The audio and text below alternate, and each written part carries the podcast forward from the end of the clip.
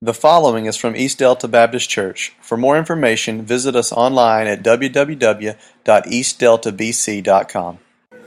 All right. Well, don't raise your hand, but uh, how many of you like change? If you think about that, most of us will say we, that we don't. But if you would take your Bibles out and turn to Genesis chapter 22, I'm fixing to preach. That's a little bit different than we're used to. Uh, this morning on Father's Day, uh, happy Father's Day. You know, we, uh, I've said this before, we kind of make a big ordeal about moms, and we should. And uh, fathers, we kind of just uh, have a happy Father's Day and move on. And we can kind of tell by the number at the church this morning. Boy, Mother's Day, we was packed. Father's Day, we all slip in, I think. So uh, that's us fathers sometimes. But I want to talk this morning about Father Abraham. And y'all, uh, he's not our father, of course, the father of the Jewish nation, and uh, the Bible says that Abraham was going to be the father of many nations. So I think when we think about what God has called Abraham to be, the father of many nations, and we think about uh, what Abraham has done and what he did as the father of many nations, and we as fathers today can pick up some interesting things, and not only uh, fathers, but all of us here today. Uh, can see some things I think about Abraham, about uh, the father of many nations, and about worship. And that's what we're going to talk about this morning. We're going to talk about worship. The reason I kind of changed up our order this morning is I want us to, uh, we worship in many ways. We worship through music and through giving. We worship through the message, I hope. And, uh, this morning we're going to kind of talk about worship and then we're going to close our, our, our service uh, with our music and then I want to wrap up for just a few minutes at the very end. But it seems that very few Christians know a lot about true worship. And uh, Charles Stanley, I'm sure y'all have heard of him, he once said that he believed most Christians in most churches have never worshiped God. He says, We go to church, but we don't worship. We sing songs, but we don't worship. We listen to sermons, but we don't worship. And all of these things are elements of worship. Now that's important. They're all elements of worship but they do, they're not worship in and of themselves, which means you can do all of them, yet fail to truly worship God. And we often, as Christians, make the mistakes of the means of worship rather than worship itself. And I think that's really a true statement. Uh, uh, a man was uh, a man told a story about his son's sixth birthday that was approaching, and he mentioned that uh, his son mentioned that he wouldn't mind having a party, and then uh, his son was usually very specific about the kind of presents he wanted. So much so, uh, he would say something like, "Well, I I have this this desire, and I've planned this out. I would like a baseball glove. You can find it at."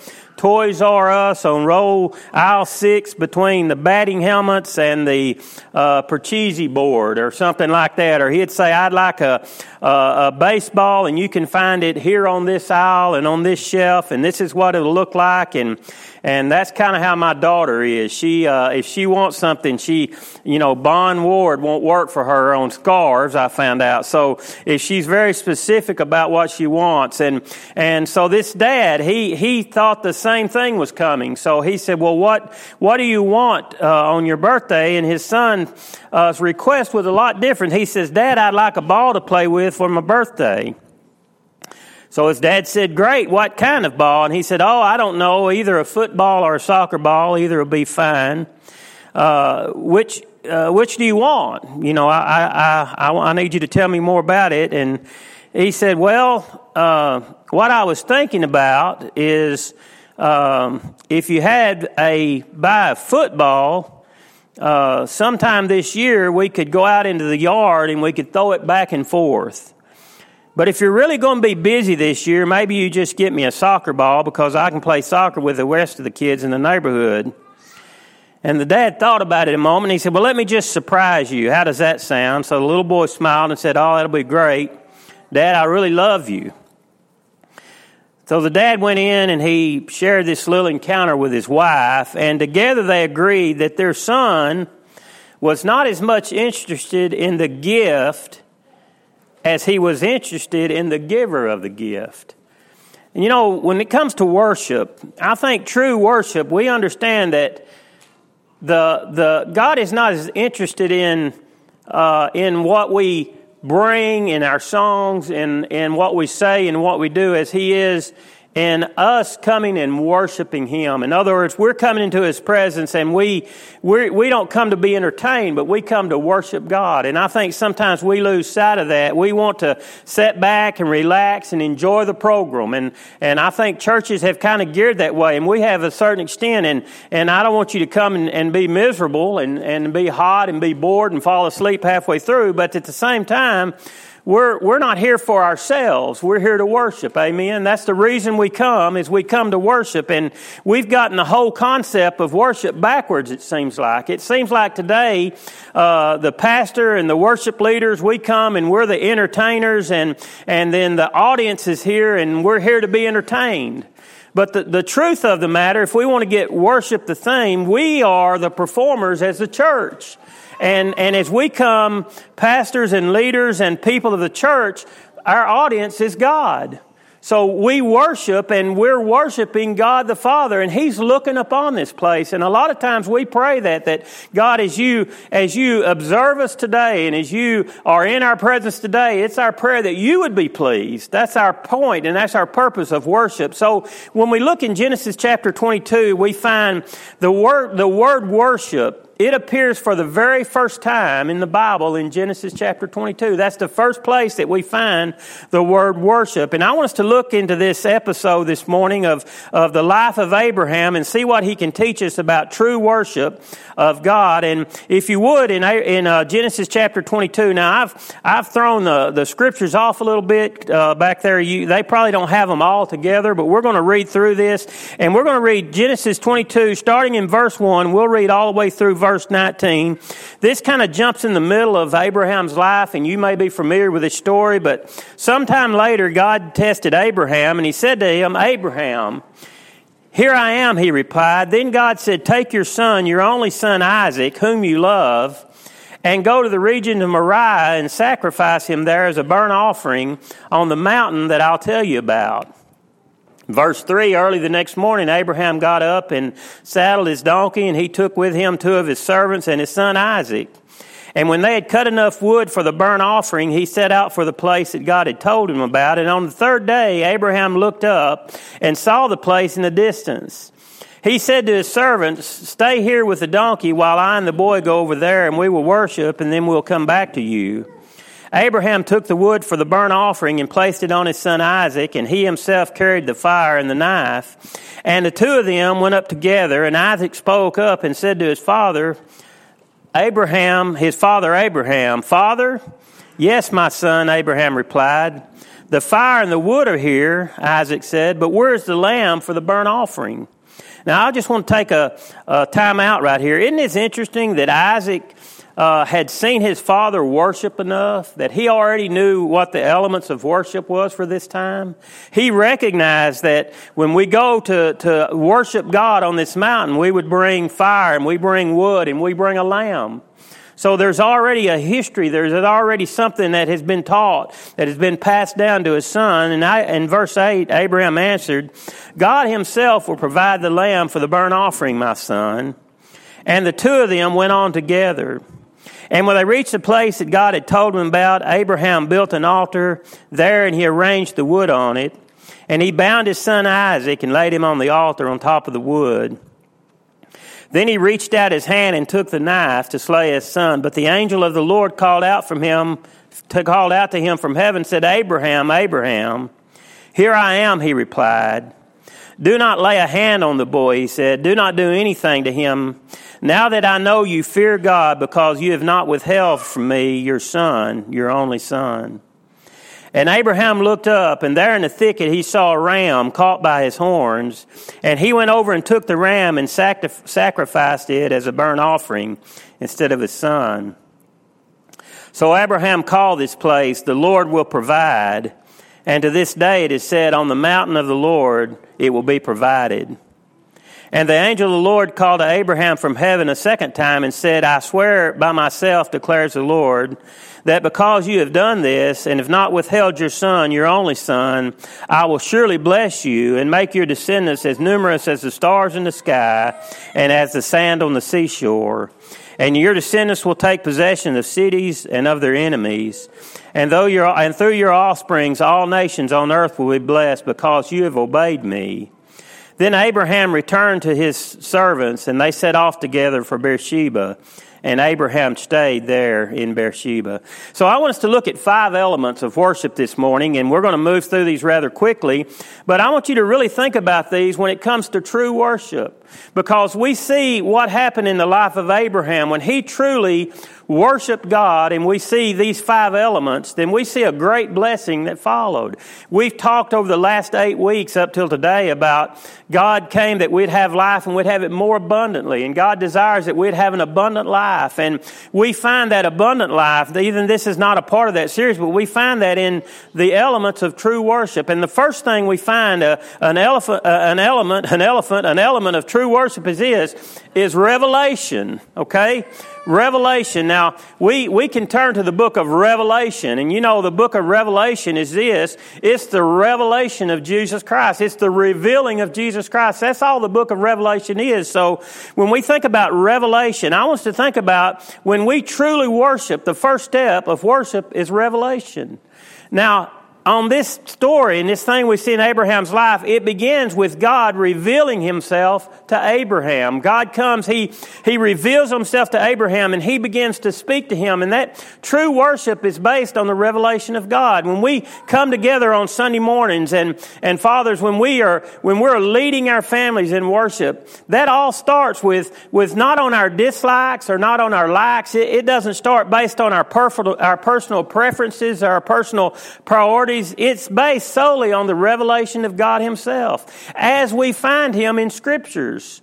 So as we come to worship, and I know for us a lot of times it is personal preference or it's priorities when we go to churches and when we when we become involved in that church. But really, uh, when we have God revealed to us through His Word, that's when we move to the point of worship. So when we think about our worship services here, I want us to think about this. Are they based solely on the Bible? Are they biblical? Because if our worship services are built around what the Bible says, if they're biblical, if the music is biblical, if the sermon is biblical, then, then our, if our prayers are biblical, then, then that's the revelation of Jesus Christ. That's the revelation of God Himself. And when we come to this part, it's vitally important that our worship be biblical. And I want you to ask yourself that when we come to church, or, or is God being revealed to me? And, and, and if, if I ask that question, are our services biblical? I want to, I want to answer that question with a, with a little story about James uh, Michener, he, he wrote in his book, The Source, and uh, The Source, it's a, it's a historic novel about the history of Israel. Now, I'm going to talk about sacrifices, and these are true, so it's not, it's not fictional, but it's, it's, this was a novel, but it was about the history of Israel. He tells a story about a man named Urbaal, U-R-B-A-A-L, Urbaal is what I'm going to say that is. He was living about 2,200 years before Christ. He worshiped two different gods. He worshiped the God of death and he worshiped the goddess of fertility. Now, we can find those in Scripture, but we're not going to do that. One day, the temple priest told Urbaal to come and to bring his young son as a temple sacrifice. Now, this happened in pagan worship during that time. He said if he wants to have good crops, he wanted to have blessings, and you need to bring your son, and he needs to become a, a sacrifice. So Urbaal, he obeys on the appointed day. He drags his wife and the boy to the scene of the boy's religious execution by the, the death from the fire god.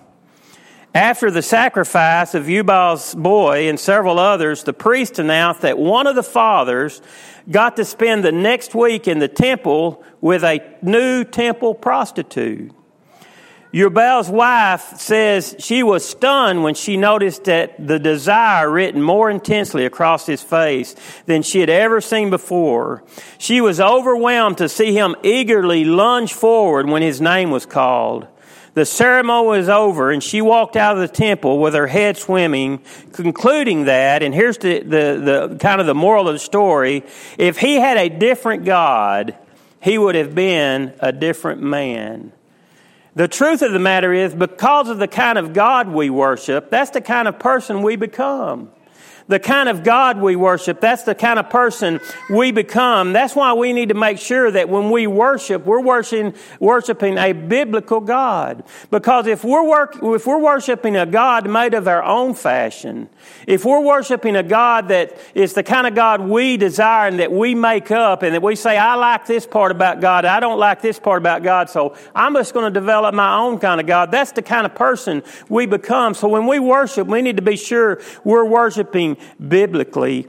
You know, we, we have football teams and baseball teams and all kinds of different, different athletic events, and I'm sure even in other uh, avenues, when it, when it comes time to, to play a game, so to speak, we have a, a playbook, we have a directions, or we have something that the other team, you know, baseball players, they, they study film of pitchers and batters, and, and I think a, a lot of times we miss this. That catcher that's back there catching, you know, he knows what the batter can hit, what he can't hit. He knows if he, if he has trouble hitting a low outside ball or if he swings at something that's high and fast. And so the catcher studies all of those stuff. He studies all of those playbooks that, that when he gets behind the plate, he knows exactly what to call.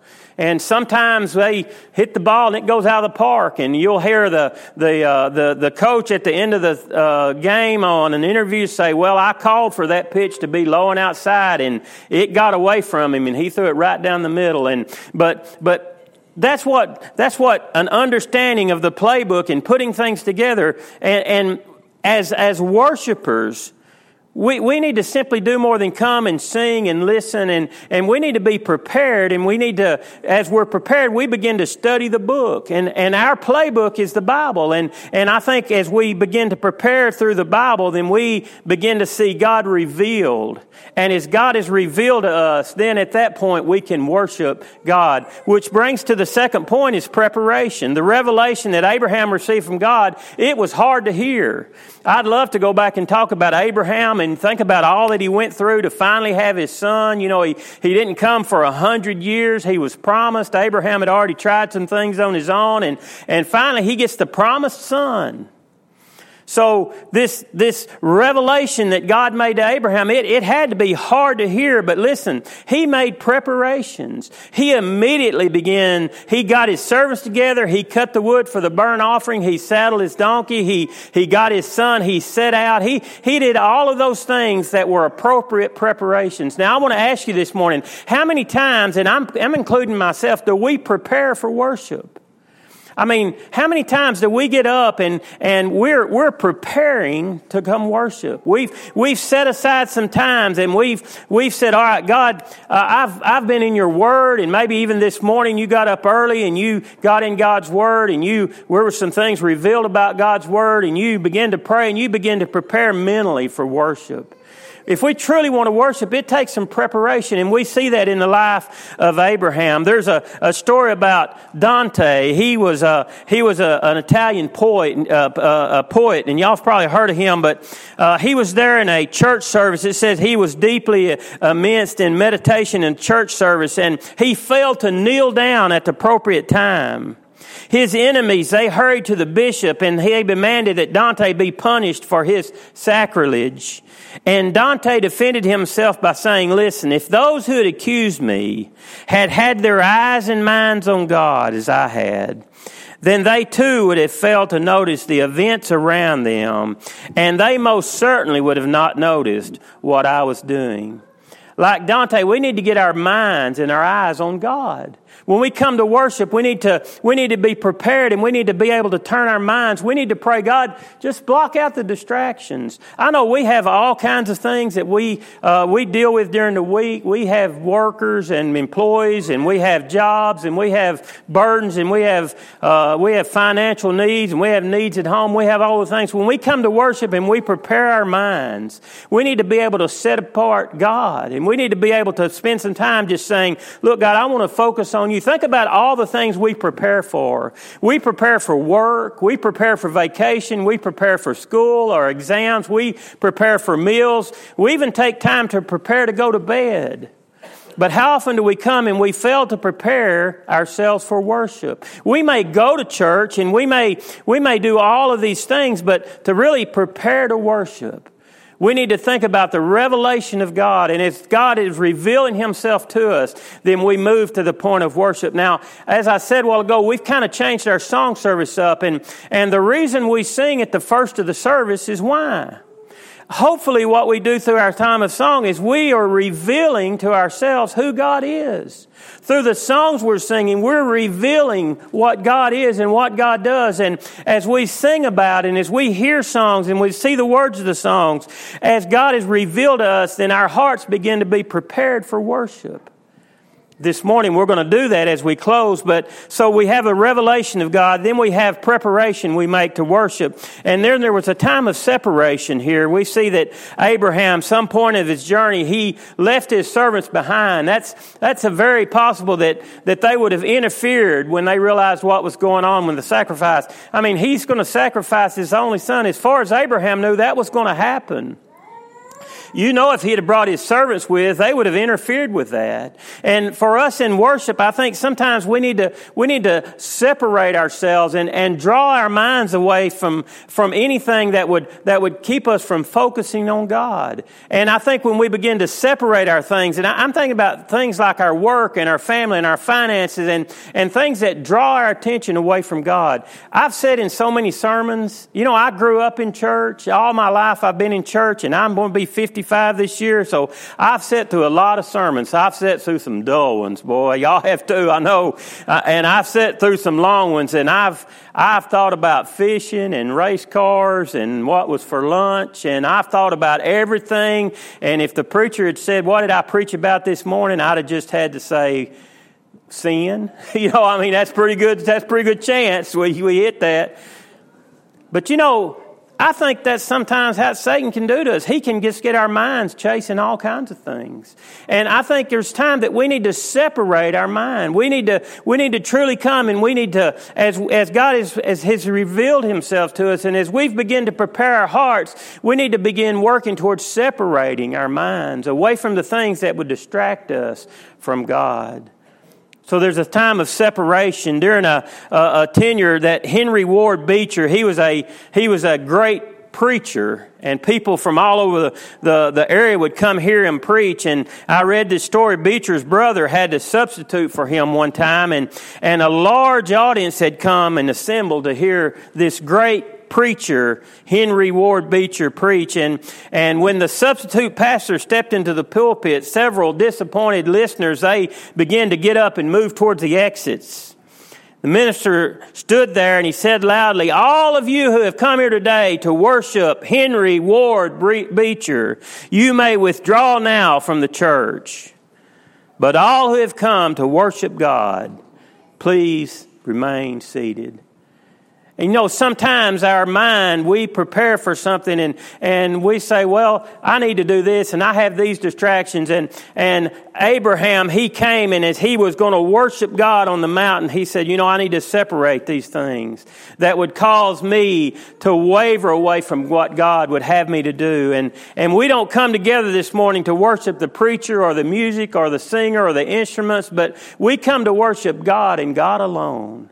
And fathers, when we do that, we're leaving those examples for our children. Here's the fourth thing we see in the life of Abraham as he worshiped. We see dedication.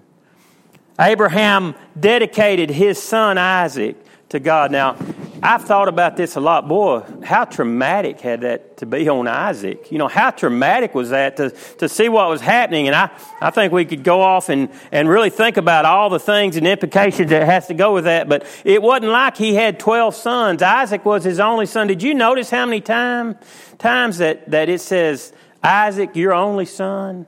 Isaac, your only son. Isaac, your only son. Isaac was the promised son that God had promised Abraham years earlier. Isaac was the only son that could carry along the, the Abraham's family name to, to become a great nation. It was Isaac. That was all it was. It was, it was Isaac that, that held all the promises of God. But, but Abraham, he was completely dedicated to God. He, he, he, he stood there holding a knife. He was dedicated to God and he, he realized because God had revealed himself and because he had prepared himself and because he had separated himself out to worship God that he was dedicated. And, and isn't it interesting on the way up the mountain when Isaac said, well, Dad, wait a minute. We have the fire, we have the wood, but we don't have the lamb. Abraham said, you know what, son? God himself will provide a lamb. See, he was dedicated to God. He said, doesn't matter what's going to happen, I believe God will provide. When we come to that point of worshiping and we come to that point of realizing we're dedicated to God and, and things may not seem right to us and things may not be going the way we thought they should go, but when we're dedicated to God, we realize that God, He Himself is going to provide. True worship is always costly. True worship requires our best for God. He desires that we bring Him our best, not our second best and not that which is left over. Abraham, his only son, the best he had, he was willing to dedicate to God, and we find that in his worship. So there's dedication in worship. And here's the last thing there's proclamation. We see that in his life and the life of Abraham, the father of many nations, he had a, a, revelation from God. He went and prepared himself for, for worship. He separated himself from the distractions. He was dedicated to God no matter what. And then here's the last thing there's proclamation in the verses 11 through 14. Abraham called the place the Lord will provide. Jehovah Jireh is that word used there. By doing so, he was proclaiming that the nature and the work of God, he was proclaiming this is what God has done. And, and as he proclaimed that, it says that place is still known that God will provide. He was declaring, This is God and this is what God has done. That is what praise is. Now, I want you to hear these last two statements before we move on. Praise is proclaiming what God has done. That's what praise is. That's easy to remember. If we praise our kids, we're, we're proclaiming what they have done. We're praising them. So, so praise is proclaiming what God has done. Worship is proclaiming who God is. So we praise, we proclaim what God has done. We worship when we proclaim who God is. We're going to close our, our service here in just a moment with some songs. And, and in these songs, I hope you'll think about as we praise together, we're recognizing what God has done for us. And as we worship together, we're proclaiming who God is. I want to ask you, when's the last time you told someone what God has done for you? I mean, you've just told them, hey, this is what, this is what God has done. We all have good news to share. And, and if you have good news, if you, if you uh, win uh, a shotgun at a raffle, you tell everybody, don't you? Well, you're not going to believe this. I won, I won something. I, I, I, won this. I, I won a Yeti cooler at work one time, a 60 quart cooler for giving to the United Way. I said that cooler, and right now somebody say, "Oh, I can't afford them coolers." I won that thing, you know, and I tell them the whole story. I won it. Good news. We love to proclaim good news. And Abraham, he proclaimed some good news. He said, "You know, I had my son, and I was going to sacrifice my son, but God provided." And he proclaimed what God has done. And worship truly is a revelation of God. It's preparing our hearts. It's separating from distractions it's being dedicated to God in all situations, and then it's proclamation. Father, this morning I pray that as we really think about the leaders of our family, and we think about fathers, Lord, we know that your desire is that we would lead out in praise and worship of you. Above our families, above our jobs, above all we have, Lord, that you would be first, and we'd be dedicated to you first. And then, Father, these other things, they would come along, and Lord, as they come along, Father, we would just understand that, that we proclaim who you are in our daily lives. Father, I pray as we see in Abraham's life that those that look up to us, our children, and those in our homes, Father, they would see that worship is a part of who we are.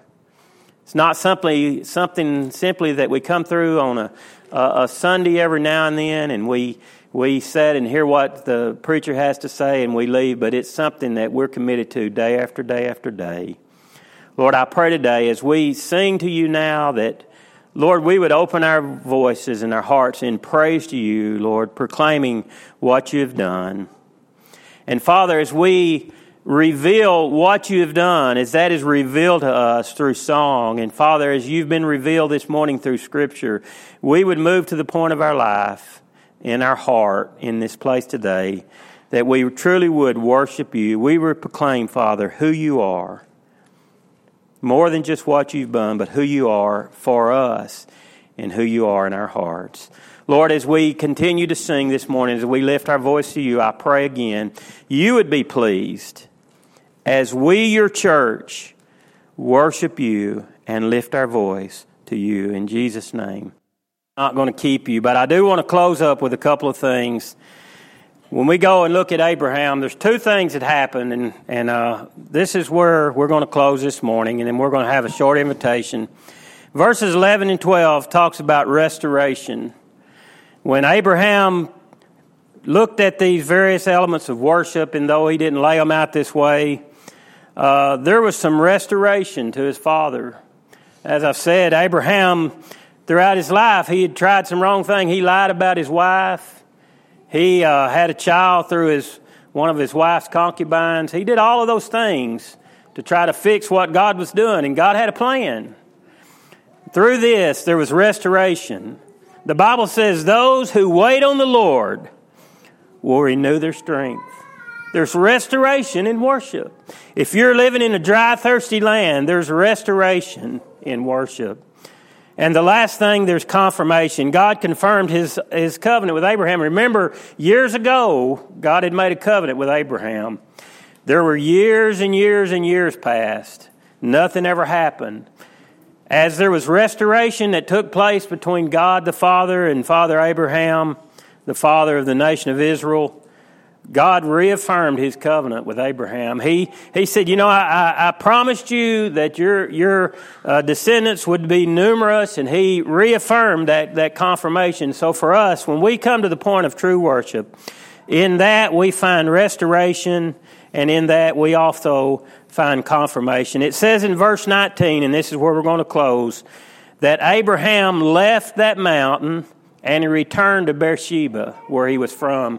What I want us to close with today is think about this. You know, Abraham went, he worshiped the Lord, he found restoration, he found confirmation, and then he took it with him. He didn't leave it on the mountain, he didn't leave it there, but he carried it back to his home and he returned to Beersheba with that. And this morning, I hope that as we go from this place, as we return to our homes, as we go back to the workplace, we would take what we have today and we would take the worship we have today we would carry it with us beyond the doors of this building. And we wouldn't simply be here on Sunday morning for an hour to worship, but we would come prepared, and that worship would carry us through the rest of the week. Father, Lord, I pray this morning. As we look at the life of Abraham and we realize, Father, that uh, you desire that we truly worship you, as you reveal yourself to us through Sunday school time, you reveal yourself to us through song, where you reveal yourself to us through your word. Father, there's many ways that you reveal to us, Father. I pray that as we have that revelation of who Jesus Christ is, Lord, we would come prepared to worship you. Father, we'd be, spend some time in this word, and in this word, we would just prepare our hearts. We would be separated from the distractions of the day as we come to this place, and Lord, we'd be dedicated to you, whatever the circumstance may be, that we'd be able to turn our eyes upon you. And Father, through that, there would be proclamation throughout the week that we would take with us what we hear and what we find and what we experience in this worship service.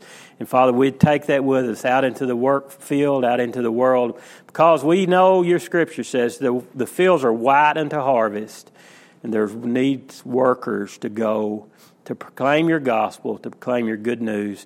Lord, I pray Sundays would be a time that we recharge our batteries, we'd get spiritually pumped up and then, Father, we'd go out into this world and we'd be proclaiming your word to a world that desperately needs healing. In Jesus' name.